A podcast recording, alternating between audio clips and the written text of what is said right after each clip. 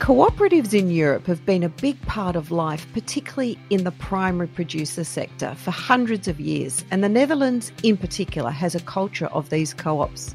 One of the highest profile operations is Rabobank, which has evolved from a group of farmers that got together, would you believe it, 130 years ago.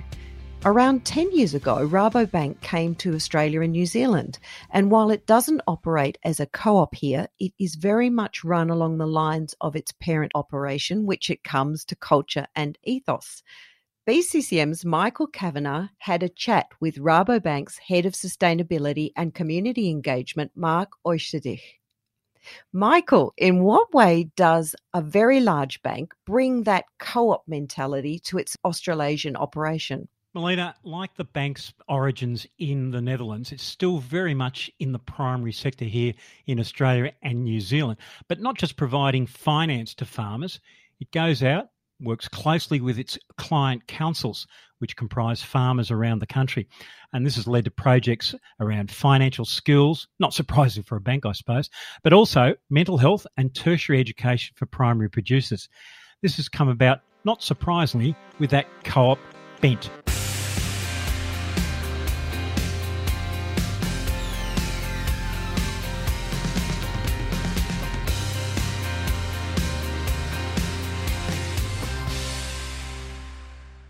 Co ops, they're very much linked to the rural community, although they're banks and other operations that these days cooperatives are also involved with. One country that has a long history involved with co ops and probably very much at the rural section initially is the Netherlands. And one of those co ops, which has certainly branched out, but still with very much rural roots, is Rabobank and it's had something like 130 years involved as a co-op in the banking sector with the rural area as well. And Mark Oosterdijk is uh, the director of sustainability and also the community fund, which we're going to talk about as well. Mark, first of all, thanks very much for uh, joining us. Uh, thanks for having me, Mike.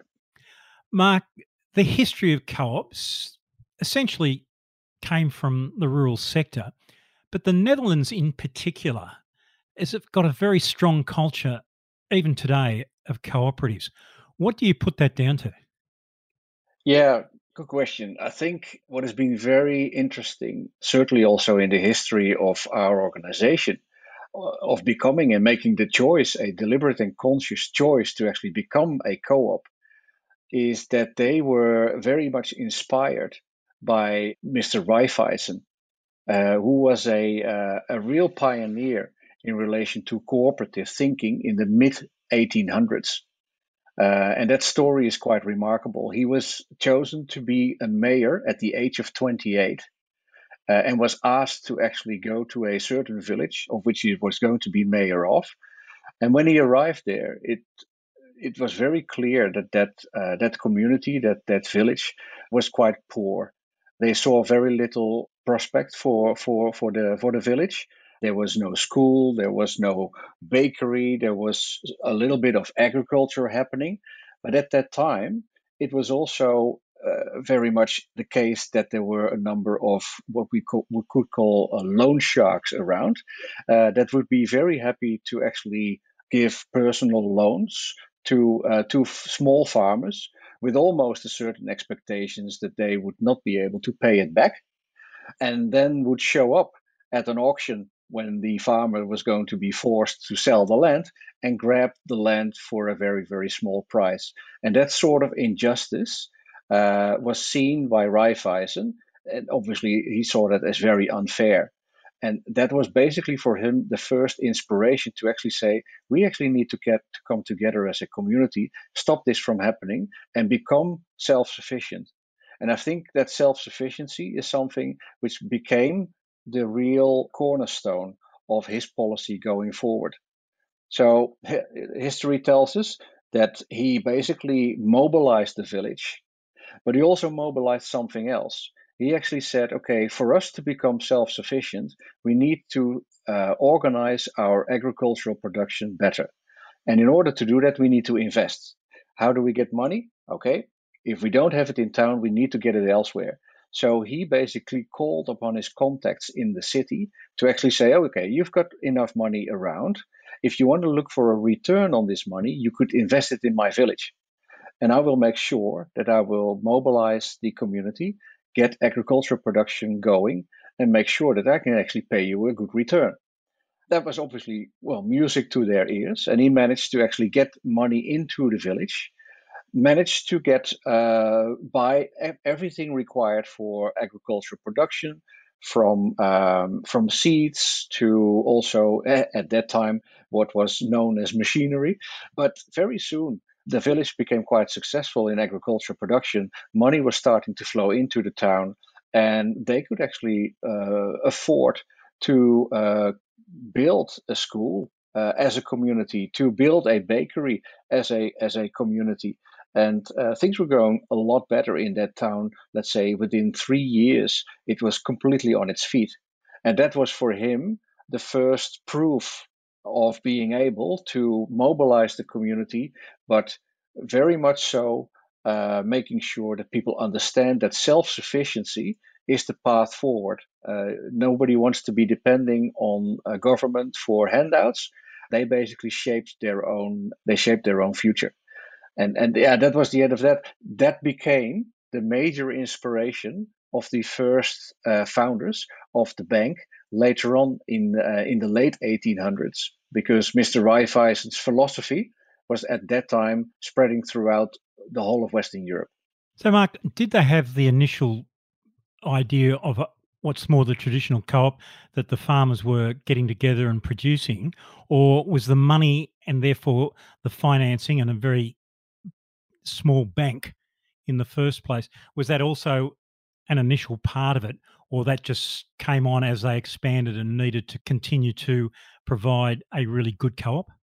Yeah, I think those things actually came together through through those first steps. They they noticed that sharing the load and being able to evenly and fairly share income and also uh, investments that would that would really create a better position for everybody. And that was that was the general idea about the community. They wanted not individuals to flourish they wanted the community to flourish. So access to capital in a fair way and uh, even also later on for the bank uh, more let's say cash rich individuals helping others to actually grow as well, that became basically the spirit of the cooperative uh, access not only to finance, but also fi- uh, access to, to knowledge and networks uh, became very important at that time.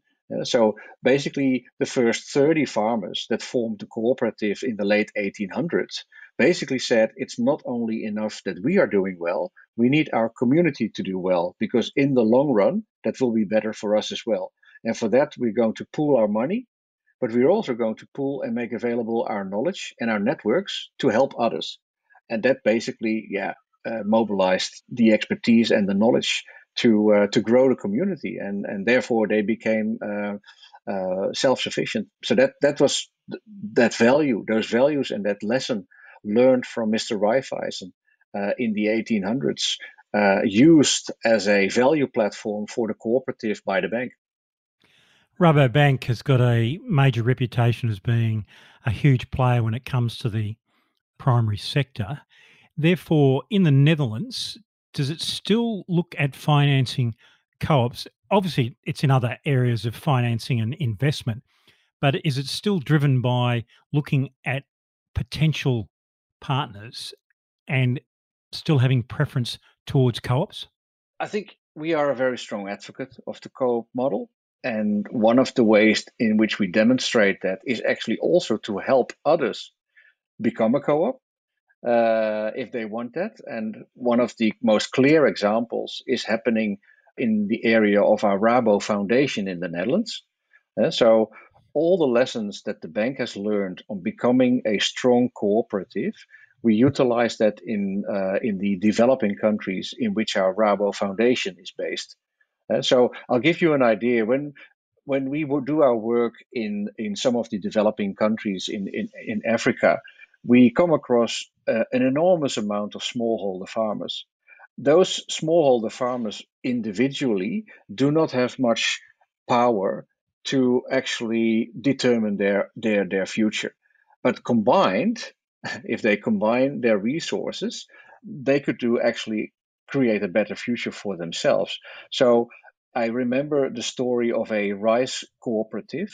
Basically, there were, uh, I think in this case, um, 11,000 rice growers, smallholder farmers in Rwanda that were each doing their own thing, that, but they were not united.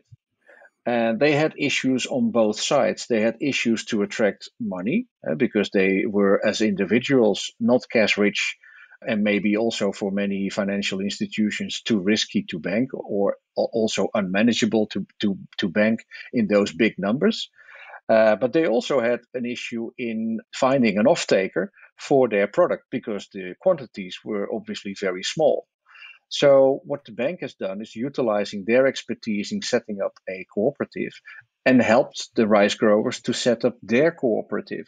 So that cooperative became a much more interesting partner for the bank because we could actually service the uh, thousands of rice growers through that cooperative. And we could also access our own network of rice off takers to actually say, we actually have this very interesting uh, cooperative in Rwanda selling rice through the cooperative, uh, and, and and basically you could uh, you could offtake that instead of dealing with eleven thousand individuals, you deal with the cooperative. Uh, so being able to to lend your expertise in that space to set it up, make part of the management for a certain amount of time until there is enough comfort within that group to actually do that themselves. And that's the way I think we effectively help these groups uh, getting stronger in, in, in, uh, in, in, countries like Rwanda, Mozambique, Tanzania, and so forth. So, does the bank, if it goes into that development fund to a certain country, if you use Rwanda as a very good example, does the bank then also operate in that country, or it is not a necessity that the bank is operating in that country for the development fund to be also used? Yeah, it's not a necessity. We have a number of companies, uh, countries where we actually are based with an a, affiliate of of the bank, but there are also enough countries in which we do not actually have a physical presence, but we are active through the foundation. And uh, yeah, I think uh, that's the way that we support these countries. Rabobank always looks quite selective to that because we, we, we'd like to look at countries, obviously, that have also significant agricultural potential, uh, because we do believe that these countries can also contribute to uh, global food security if a number of things are better organized. That will be good for uh, the market at large. It will also be good for the farmers and smallholders in those areas. And through this, uh, the bank has been able to to to help more than five million smallholder farms in those countries. Mark, the actual cooperative and Rabobank, the only place that it still is a pure co op model is in the Netherlands. The rest of the world, for various reasons, you operate as a company. In Australia, Rabobank is a company. What's prompted that and not going down the co op path in each of those countries? Yeah, no, very good question. I think legal structures around co-ops are uh, are specific, and the way that the the company started to branch out uh, internationally, I would probably say from the late 70s onwards, they chose a model where um, they could have better control over the development of uh, of that uh, local business by turning it actually into a branch without starting to get into all sorts of legalities of how a cooperative system works in the US or in Australia or in New Zealand or in Argentina and Brazil. Uh, I think they uh, they've chosen for that model as a as an affiliate of the of the bank, but always had in mind that first of all they wanted to behave like a cooperative in that area, and secondly, if the time is right, to actually see, okay, how can we optimize that cooperative model so that clients of the bank really notice that they are client of a cooperative bank. I personally think that the legal structure of a cooperative, okay, that's one thing, but the most important thing is that we behave as a cooperative for our clients. And I think that's a that's a key thing that we've always uh, kept in mind. So, uh, client participation uh, is, for instance, extremely important for us. I know that our uh, one of our board members uh, has this favorite saying, saying if you want to become a better bank, you have to reach out to the outside world uh, because they can tell you. And, and I think that's what we that that's what we use. We've started in in Rabobank Australia about 10 years with setting up our client councils. Uh, so not a members council, but a client council, but with the same spirit in mind. We wanted to listen to clients, what keeps them awake at night, uh, in the industry, in the community, but also capture their feedback on the strategy of the bank and the products and services that we have. So they are basically the representation of our client portfolio and have quarterly meetings with us in uh, seven locations in Australia. Uh, that's seven times four meetings on a, on an annual basis. That's that's a good dialogue to get real good direction for the bank on where we can be relevant. Wanting to main, be relevant and maintaining that relevance is a very important factor for the bank, and we use our clients to inform us. How difficult is it? You've got obviously the board members, you've got company law in Australia, and you're wanting to deliver a profit. Then you've got your masters in the Netherlands. It must be a bit of a juggle, although Rabo must be used to this, having to operate in different environments in different countries. Yeah, well, true, and and obviously that uh, uh, you need to be agile as an organization to deal with those sort of uh, situations. Uh, I think what is very important is that the bank, when it started to branch out, always made very good choices about recruitment, making sure that we were working with a very very strong local uh, workforce with a number of sometimes key positions being taken care of by, by people from the Netherlands.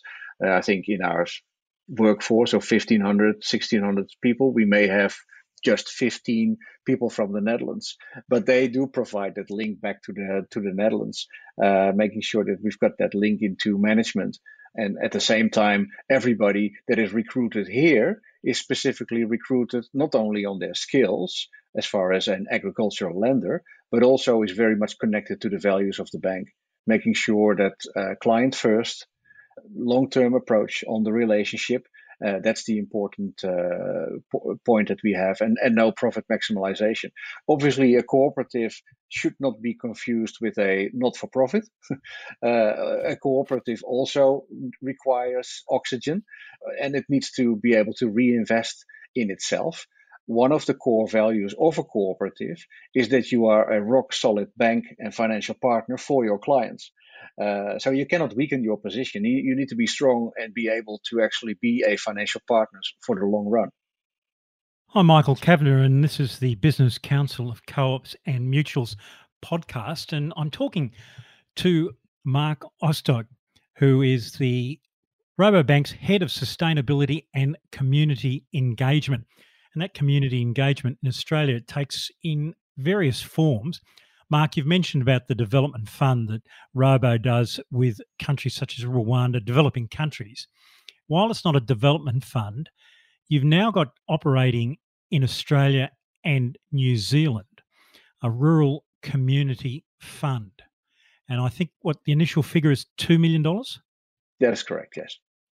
So, how does that operate? Because you've also mentioned the uh, councils and the client councils themselves. How does that operate? When we started out with our client councils about nine years ago, we wanted to do two things. First of all, create a um, uh, a good link to our senior management uh, with our clients, uh, so that our clients would have access to senior management through those meetings. Uh, and secondly, like mentioned, uh, also be able to to listen to clients uh, to know what keeps them awake at night. Because if we know what their material matters are, we have a much better chance of being active in areas where it's relevant, where it really matters. So we started out by organizing our client councils and have regular meetings. From these meetings, believe it or not, throughout Australia and New Zealand, we've been able to actually form five different themes that is driving the entire client council framework.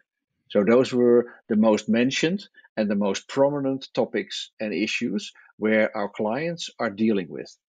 I, I, can give you a bit of a background on what these uh, what these themes are. So uh, probably number one almost everywhere was industry capacity, meaning actually the ability of rural communities to attract an educated workforce so that they could grow as farm businesses. And uh, that has proven very challenging. Uh, and you hear, hear, that from time to time, certainly in uh, moments of harvest, and certainly of areas with a lot of horticulture, of, obviously, because they they they actually uh, need people above the average uh, in in the seasonal peaks. Uh, but that is clearly a, a big issue. Uh, we've also seen agriculture education uh, in uh, in many universities declining over a period of time. I think is there are some good and positive signs that it's picking back up again. Also from interest from uh, from from the city, and also more women uh, actually quite interested in looking into agribusiness careers. So that's really a, really a positive. But overall, industry capacity uh, and also the succession planning are really tabled as as main topics. A, a second area is sustainability.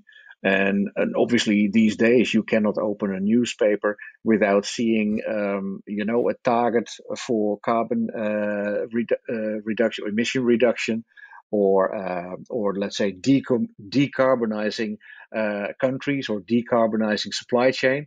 It's it's it's all over us, and and and I, and I think there is so much happening in that space. Um, apart from carbon, obviously, there are also concerns in relation to water availability, uh, drought resilience, uh, soil health, and, and so forth. That's really top of mind with many of our many of our farmers. A third one that we are focusing on is the uh, so-called rural-urban divide. Farmers are quite also yeah emotional about that fact that you know they they look in in, in many cases very well after after after the land.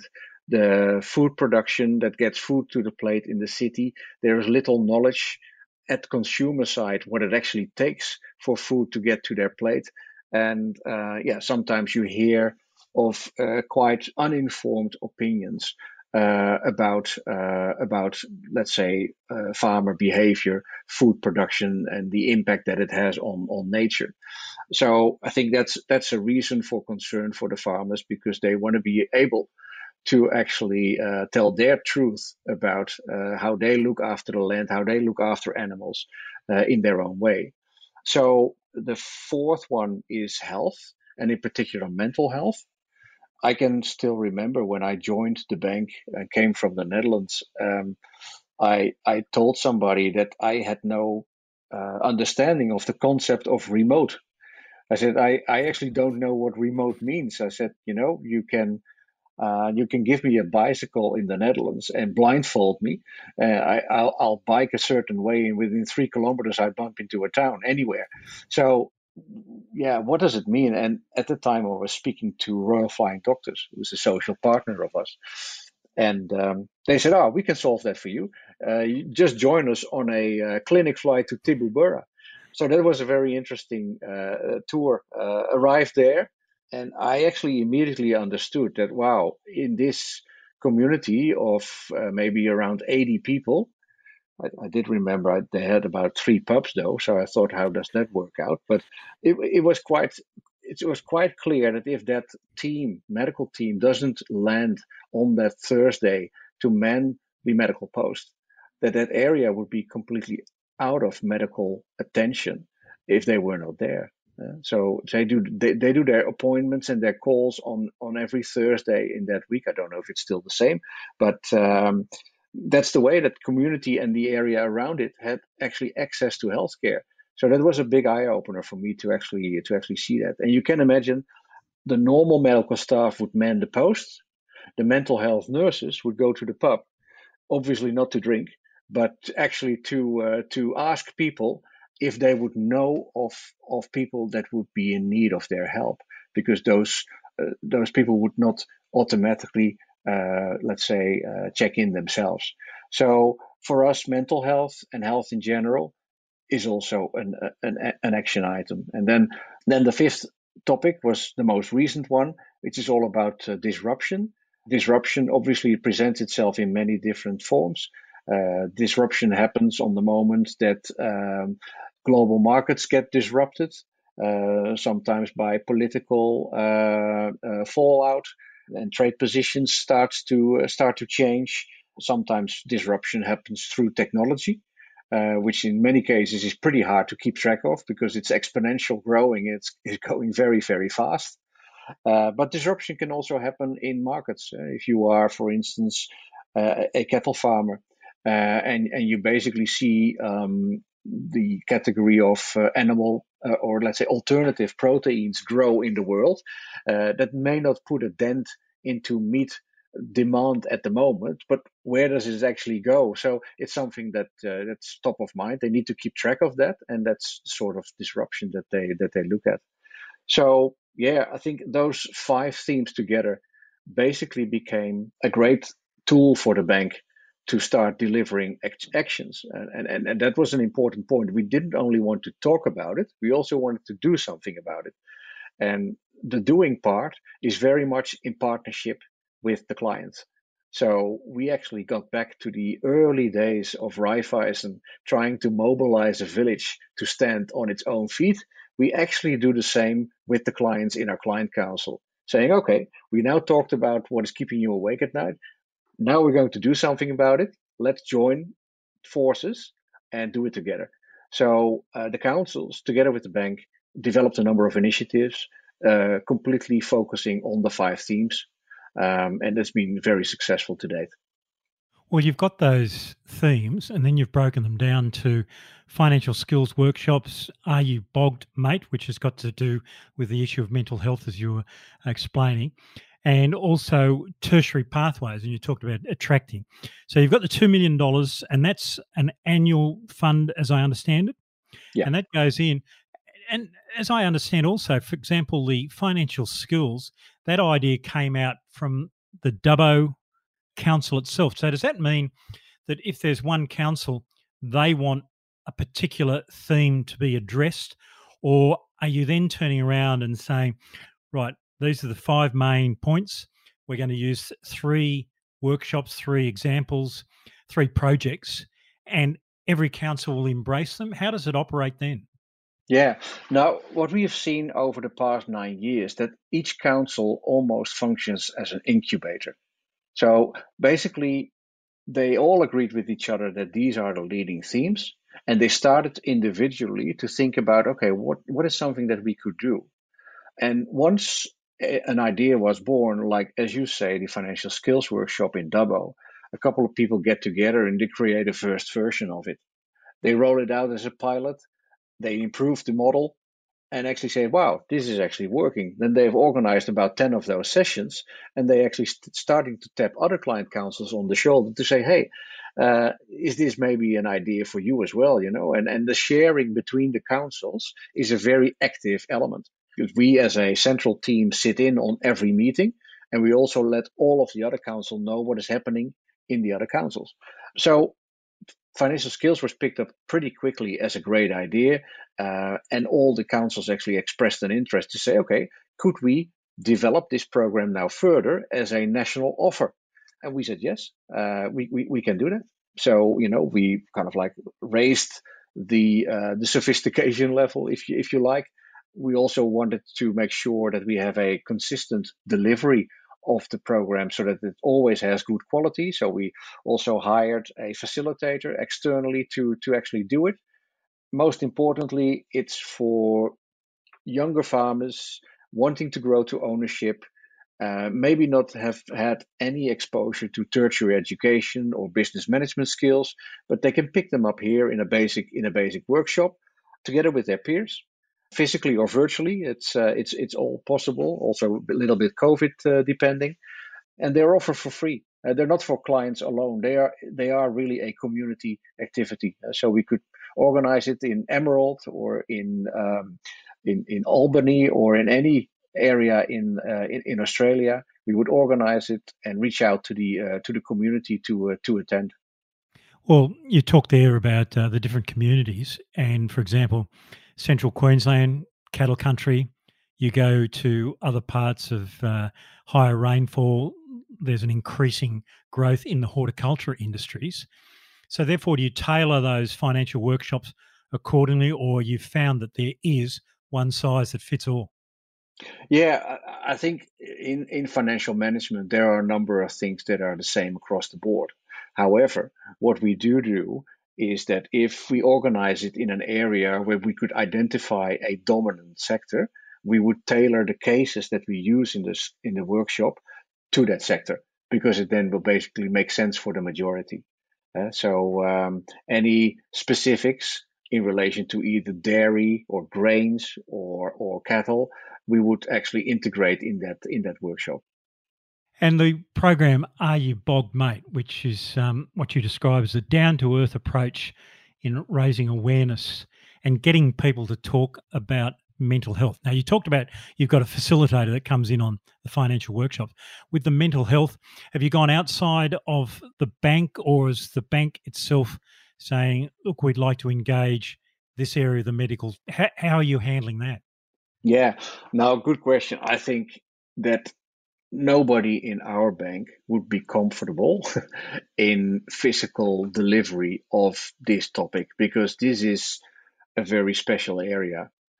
Uh, this is even an area where some of the most professionally medical approaches wouldn't work. And that is because of the language. And I'm not talking about English as a language, I'm talking about the rural language.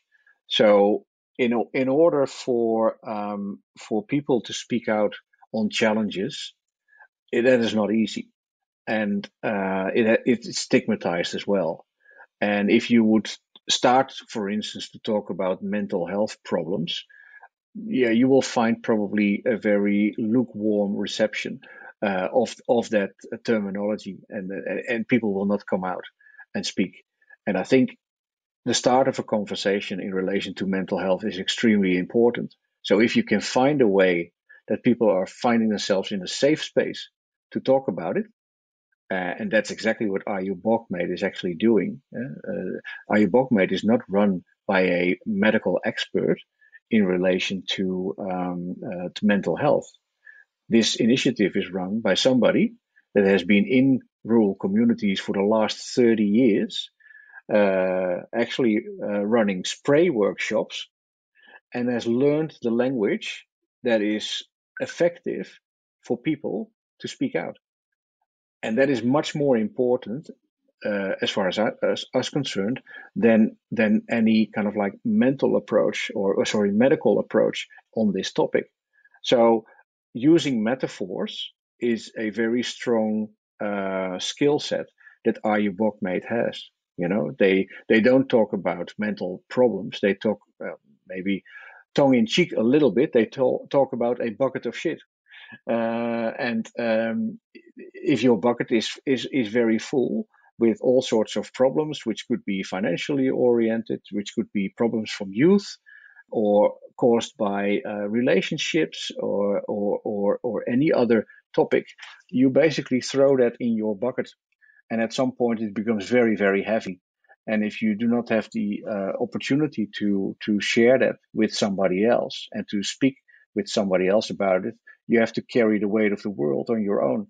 And i think this is what these workshops do very well. They basically eh, invite people to talk about it in a safe space amongst their peers but using metaphors to actually stay away from words that they actually don't want to use Mark, the third one that you've got is the Rabo tertiary pathways. And that's the attraction of trying to get people back into the bush or working in agriculture related industry. Does that mean you're handing out scholarships or are you working with tertiary institutions or do you identify bright kids that may be working and looking at a career in agriculture? Yeah, so I think the bank is very passionate about uh, contributing to industry capacity and very much giving promising students a leg up in that space and also obtain hands-on experience through our network is a uh, is a very passionate part of the bank.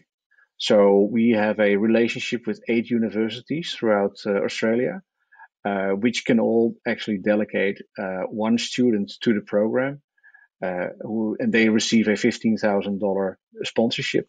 per person that will help them in their tuition fees. But connected to that is also the opportunity to actually work on a project with the bank. So not only obviously um, helping them with the theory, but also helping them with the practice. They will have exposure to our clients, they will have exposure to departments within the organization, and they basically will learn how an agribusiness bank is working. So that is an active connection, uh, improving the relationship with the university, giving uh, these students a chance to um, to be exposed to the to the real world um, and and also give them support in their tuition fees. And some of these students might end up working for the bank, or some of those students through their work are uh, getting noticed by either a CSIRO or um, an agricultural organization uh, where they can basically uh, progress their career. Mark, in pulling together the themes and you met with the councils and you've continued to meet with them and now you've come up with the three main projects. Were you aware of this already, or did the bank actually say, geez, this has been very handy for us to know what's going on and what the community are thinking? Yeah, no, I think some of these topics come through anecdotally, but I always say, okay, anecdotes can be quite powerful, but it's usually a an isolated story. I think through the conversation with the councils, we've been able to actually see the pattern. We see kind of like the priorities in what people keeps people awake at night. So it has definitely helped. Without the client councils, we would not have been able to have a good feeling about doing something relevant back to the community. So for us, the dialogue came first, knowing what is what matters, and then delivering on what matters. So it definitely has helped the bank in uh, in, in, knowing what is uh, what is keeping them awake at night, uh, and it helps in other areas as well. Obviously, as a bank, as a as a significant bank in Australia, we also have a uh, an ongoing dialogue with government. Uh, so these topics are also often used to to inform uh, people in government about our observations in farming communities, and, and and that really helps. Mark Oosterdijk is the Rabobank Head of Sustainability and Community Engagement. I'm Michael Kavanagh, and this is the podcast for the Business Council of Co ops and Mutuals. Mark, these things always cost money. You've put $2 million in initially. In Rabobank's headquarters in the Netherlands, it's very much that cooperative model. A percentage goes back in, and you've talked about the development fund. In Australia and New Zealand, where this program is also operating, that $2 million, that obviously must come from somewhere. Is that going to be fixed 2 million each year? How is that going to operate? Yeah, no, absolutely. I think our management locally has decided to uh, guarantee two million per year for the first three years, and we will look and aim to actually progress to the same model that we have in the Netherlands, where it is more a fixed percentage of, of profit uh, at the end of uh, at the end of the year. I think importantly, we see this really as a uh, as, as, our investment back into community, uh, but but very much to not so much spreading checks and handouts uh, to to communities, but mainly in those partnerships initiatives together with the clients. We we really believe that that involvement on the ground really is beneficial for the success of delivering those projects. And I think that's quite unique. Uh, we have deliberate, deliberately chosen not to go for a grant model uh, where people can apply for funds, but basically to select initiatives where we can make a difference and deliver those together with the clients. And that's where the money is uh, is basically for. That's the main function.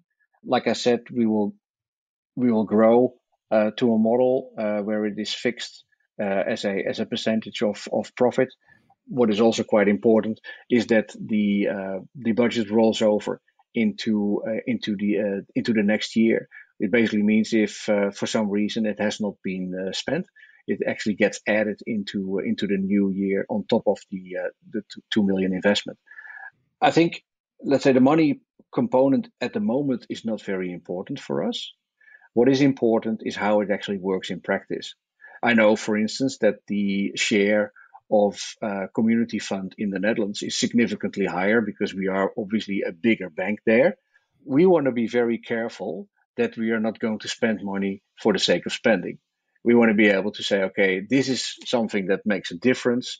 This is effective, and that's why we want to do it. So, how that fund is growing in the future also is very much depending on the success of the delivery. And if this, that success of the delivery tastes good, then uh, you will automatically see that ramping up because we can make an impact. Yeah. Bankers, whether you're a co op or a company, you're driven by the bottom line. How do you measure the success? Like you've talked about having, you've committed for the three years for certain of that figure, and you want eventually it to be a percentage. How do you actually gauge the, the success of the three particular initiatives that Rabo is operating? Yeah, uh, it's actually a very good question, and it, I I always also confess that that is a little bit work in progress. How we do that, I, th- I sometimes make the joke in, into the bank that I actually say, okay, in the bank everything is driven by KPIs. Can we at least work in an area without KPI for for for a change? But obviously, you want to be able to measure success. One of the things that we do uh, as part of this, we have an annual review of our uh, uh, client council model, where all the client council members have an opportunity to speak up and speak out how they experience the, the journey of being a client council member. Um, and we use a lot of information from that to constantly keep progressing and, and improving. But we also are in uh, in the process of writing our charter and uh, vision document on each of the five themes that I've explained. So we are very comfortable that these are the right topics. We're also very comfortable that some of the initiatives that we've delivered really make a difference and are very much, uh, very much appreciated. But now for us, we want to look ahead into 2040, 2050. What does success actually look like for us? What is what we ultimately want to contribute to? That will further drive more quantitative milestones. Uh, we have one quantitative milestone on the financial skills workshop, for instance.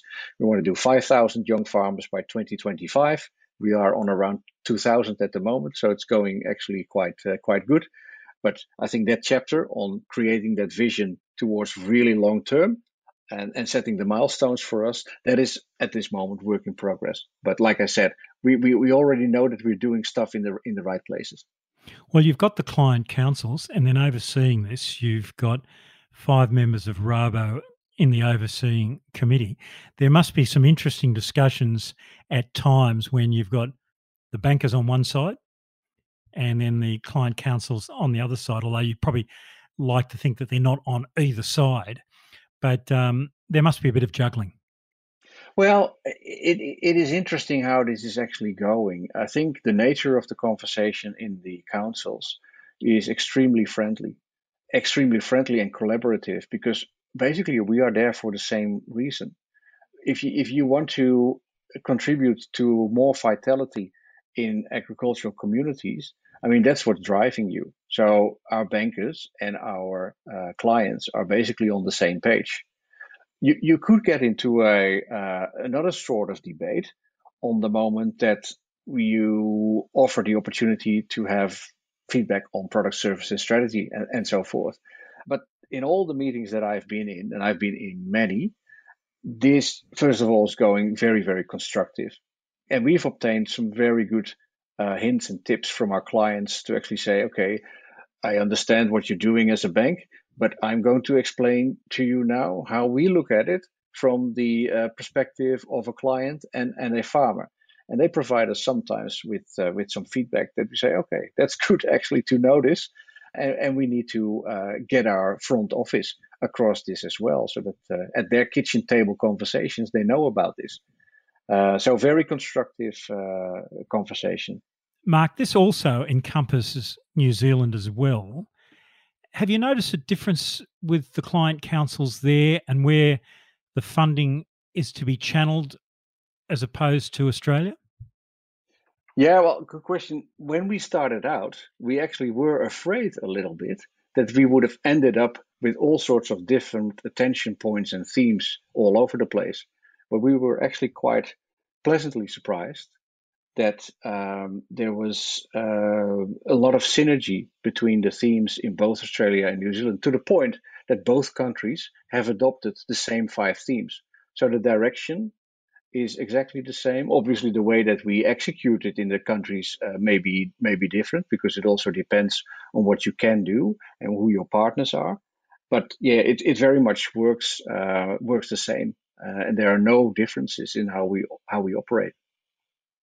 You talked about the co-op ethos that Rabo Australia, while it's a company, is wanting to still continue that ethos along the lines of what's in the Netherlands. Do you find it interesting because you said you also engage with government? Do you find it interesting at times that you, as a banker, go and talk to government representatives and you're saying, oh, look, we've got this co op ethos and we're actually looking at doing things like uh, mental health. We've got a fund that's going into that. Are they kind of surprised because they think bankers, they're just worried about that financial sector? Good question. I think everybody that I speak to outside the bank, even some of our clients who may not have picked up on the news yet that we have client councils or we have a Rabo community fund, they are extremely surprised on the moment that we explain how it works. Uh, they actually say, wow, you're actually putting a lot of effort in, in this. Obviously, the task to facilitate 45 meetings on an annual basis and actually to do something with the outcome and connect your your your financial resources to it that obviously comes at a cost for for the bank but it is in the spirit of what we what we aim to do, uh, and we can make a difference uh, in in that space. And I think, apart from what we do with the client councils and the community fund, there are actually quite a lot more things that we do as a bank which are quite different. At some point, we have decided uh, quite a while ago that our clients would be really helped by good market information, good commodity sector information, so they set up a, uh, a, a, uh, a, unit globally, of which we also have a department of eight in Australia and New Zealand, that is actually um, uh, called Rabo Research, and actually um, collects an enormous amount of information and data and insight globally and locally about each commodity sector. And they issue their reports, and those reports through time have really become a reference for the media and the industry and help our clients to make better business decisions at the end of the day because our clients have access to that information. So, you know, this is a globally organized business unit with more than 80 staff. They are obviously not adding uh, anything to the bottom line, but they actually do fulfill an enormous important function for our clients. And we've got, let's say, the luxury of being able to make that choice. I used to use them very much as a journalist, the commodities, and when I was covering such things as dairy, and I I found them fantastic. At the same time, if you're going to educate them on the financial skills workshops, does it worry you that some of the really successful workshops they're going to be drilling down so tight into those uh, facts and figures that you're coming out on commodities that they'll start querying the bank and saying, "Well, hang on a moment, is that really right?" And this may be a personal, but I don't think it's even a personal reaction for me. I welcome I welcome that dialogue and it might be also a little bit Dutch. I think uh, uh, from from Dutch culture, we we we are happy to get into uh, in, into a debate, and I think if you if you have a debate, that is a, a golden opportunity for for the bank to become more intelligent about how clients think and, and, and where we can improve. Um, so I would welcome that debate anytime. Mark, has it also changed the dynamics and the relationships between the farmers and the banks in the sense that if they walk into the more traditional bank and they've dealt with them and then now they're dealing with Rabo and with the co-op ethos as you're talking about, uh, has that tended to change the dynamics of how they operated with bankers? I think, and this is what I hear back from clients, if we have a client that has joined the bank recently what I often hear from them is that before we actually got into a relationship with Rabo, we knew that they were different, but we did not know how. And now, after half a year, I know how. So I think the way that we engage in the relationship, have that immediate focus on supporting clients to achieve their long term uh, goals and aspirations, that that's our, our, our key function. Uh, that they also deal with uh, not not not really a banker. Uh, we sometimes make the joke you can make a banker out of a farmer, but you can't make a farmer out of a banker. So uh, I think the bank has recruited very very wisely over the past uh, decades and invested in a, a front office and a branch network with very knowledgeable people and our clients do not have to explain farm business to our bankers because 80%, 90% comes from a farm or runs a farm at the site. So these people are peers. Uh, so I think that relationship very much focused on long term, uh, and that's why how people are recruited in the in the market. Mark, does this mean that the uh, fund, if it continues going, that you may be on a small aircraft once again, heading out to uh, remote areas of Australia just to get an idea of uh, how the initiatives are operating? Oh, for sure. I hope uh, certainly that the country opens up completely uh, soon. I think, you know, whilst I live in Sydney, I really love the country and I feel actually very fortunate and privileged that my position sometimes takes me to places and, and, and I'm the envy of my friends here in, in, in, in Sydney when I come back with the stories. Uh, I think it's very iconic. Uh, it's genuine, and um, I think the uh, our clients and the farmers in the rural areas represent a, a real backbone of the country. And and yeah, I, I I love to visit them. Mark, it's been great chatting to you. Thanks, Michael. Rabobank's Head of Sustainability and Community Engagement, Mark Oosterdijk. And Mel, we'll hear more about cooperatives in our next BCCM podcast. I hope you enjoyed this latest episode of Meet the Co op Farmers. If you'd like to know anything about setting up or running a successful agricultural cooperative, you can find out everything you need to know at the Co op Farming website. That's www.coopfarming.coop. That's right, C O O P for cooperative. Please share this with your mates if you enjoyed this story, we really do want to get the great stories of farming cooperation out there. And remember, in a troubled world, with all of the challenges but also the opportunities we have, we really are better together. I'm Melina Morrison, and I look forward to seeing you on the next episode of Meet the Co op Farmers.